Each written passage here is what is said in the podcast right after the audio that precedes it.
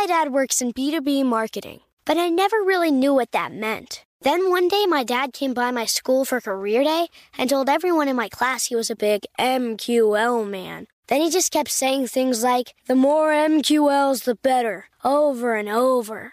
My friends still laugh at me to this day.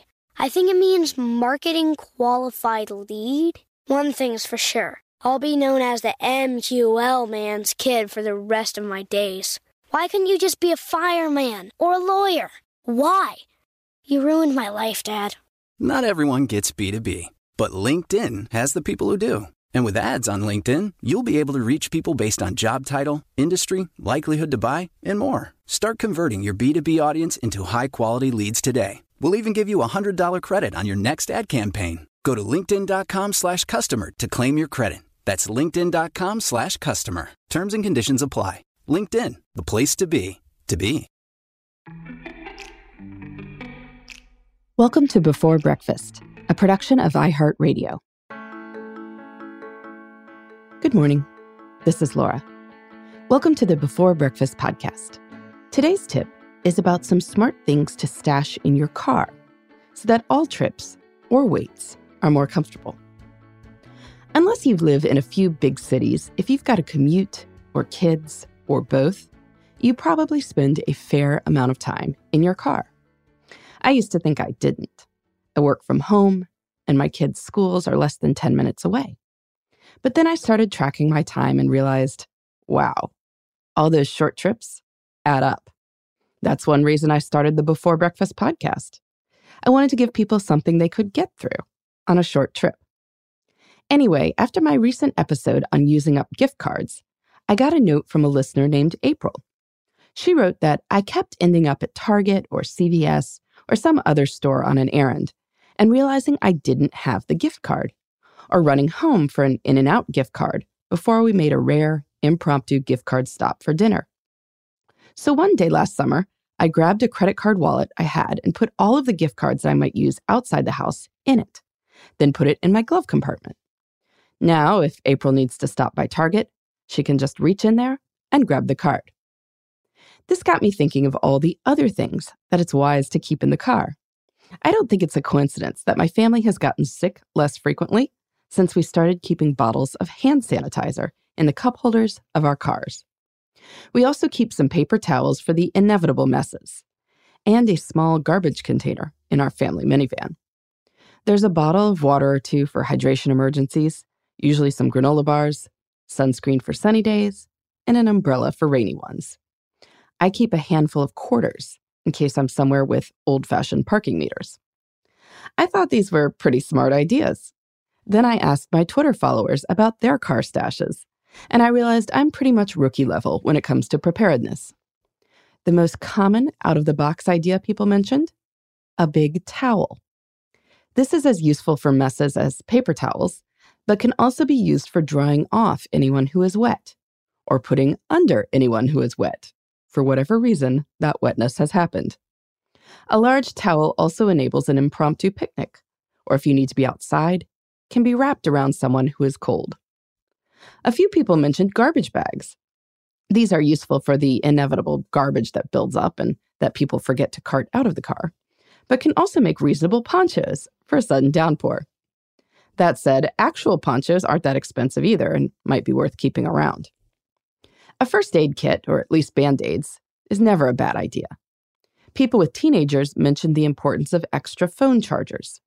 Your young passengers might desperately need to restore their batteries so they can text each other across the back seat. Of course, not all entertainment must be electronic. One person mentioned a book of Mad Libs, another suggested a book of crossword puzzles. Both require a pen, so be sure to have that too. Either of those, or a sticker book for little kids, can provide a lot of entertainment for a small amount of car volume.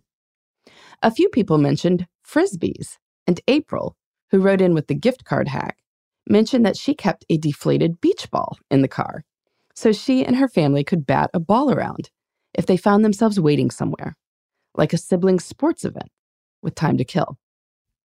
Now that I'm back in the newborn stage, people reminded me of the importance of extra clothes. An extra sweatshirt should suffice and helps with unexpected cold. And finally, extra socks. Cold feet make people miserable, and that's the last thing you need on a car trip. As I read through this list, I realize that it sounds like a lot of stuff. But the good news is that none of it takes up that much space. A small crate in the trunk could corral it all. And then you'll be ready for whatever life on the road throws at you. So, what do you keep in your car? I'm sure I'm forgetting something brilliant, so let me know what it is at Before Breakfast Podcast at iHeartMedia.com. In the meantime, this is Laura. Thanks for listening, and here's to making the most of our time.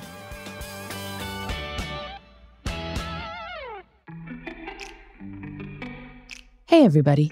I'd love to hear from you. You can send me your tips, your questions, or anything else. Just connect with me on Twitter, Facebook, and Instagram at Before Breakfast Pod. That's B E, the number four, then breakfast, P O D. You can also shoot me an email at Before Breakfast Podcast at iHeartMedia.com. That Before Breakfast is spelled out with all the letters. Thanks so much. I look forward to staying in touch.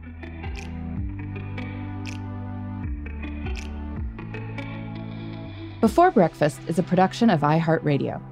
For more podcasts from iHeartRadio, visit the iHeartRadio app, Apple Podcasts, or wherever you listen to your favorite shows.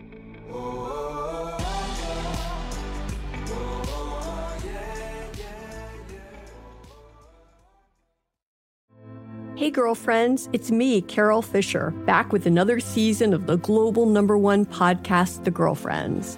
Last time, we investigated the murder of Gail Katz. This time, we're uncovering the identity of the woman who was buried in Gail's grave for a decade before she disappeared. Join me and the rest of the club as we tell her story. Listen to season two of The Girlfriends, Our Lost Sister on the iHeartRadio app, Apple Podcasts, or wherever you get your podcasts. The Therapy for Black Girls podcast is your space to explore mental health, personal development, and all of the small decisions we can make to become the best possible versions of ourselves.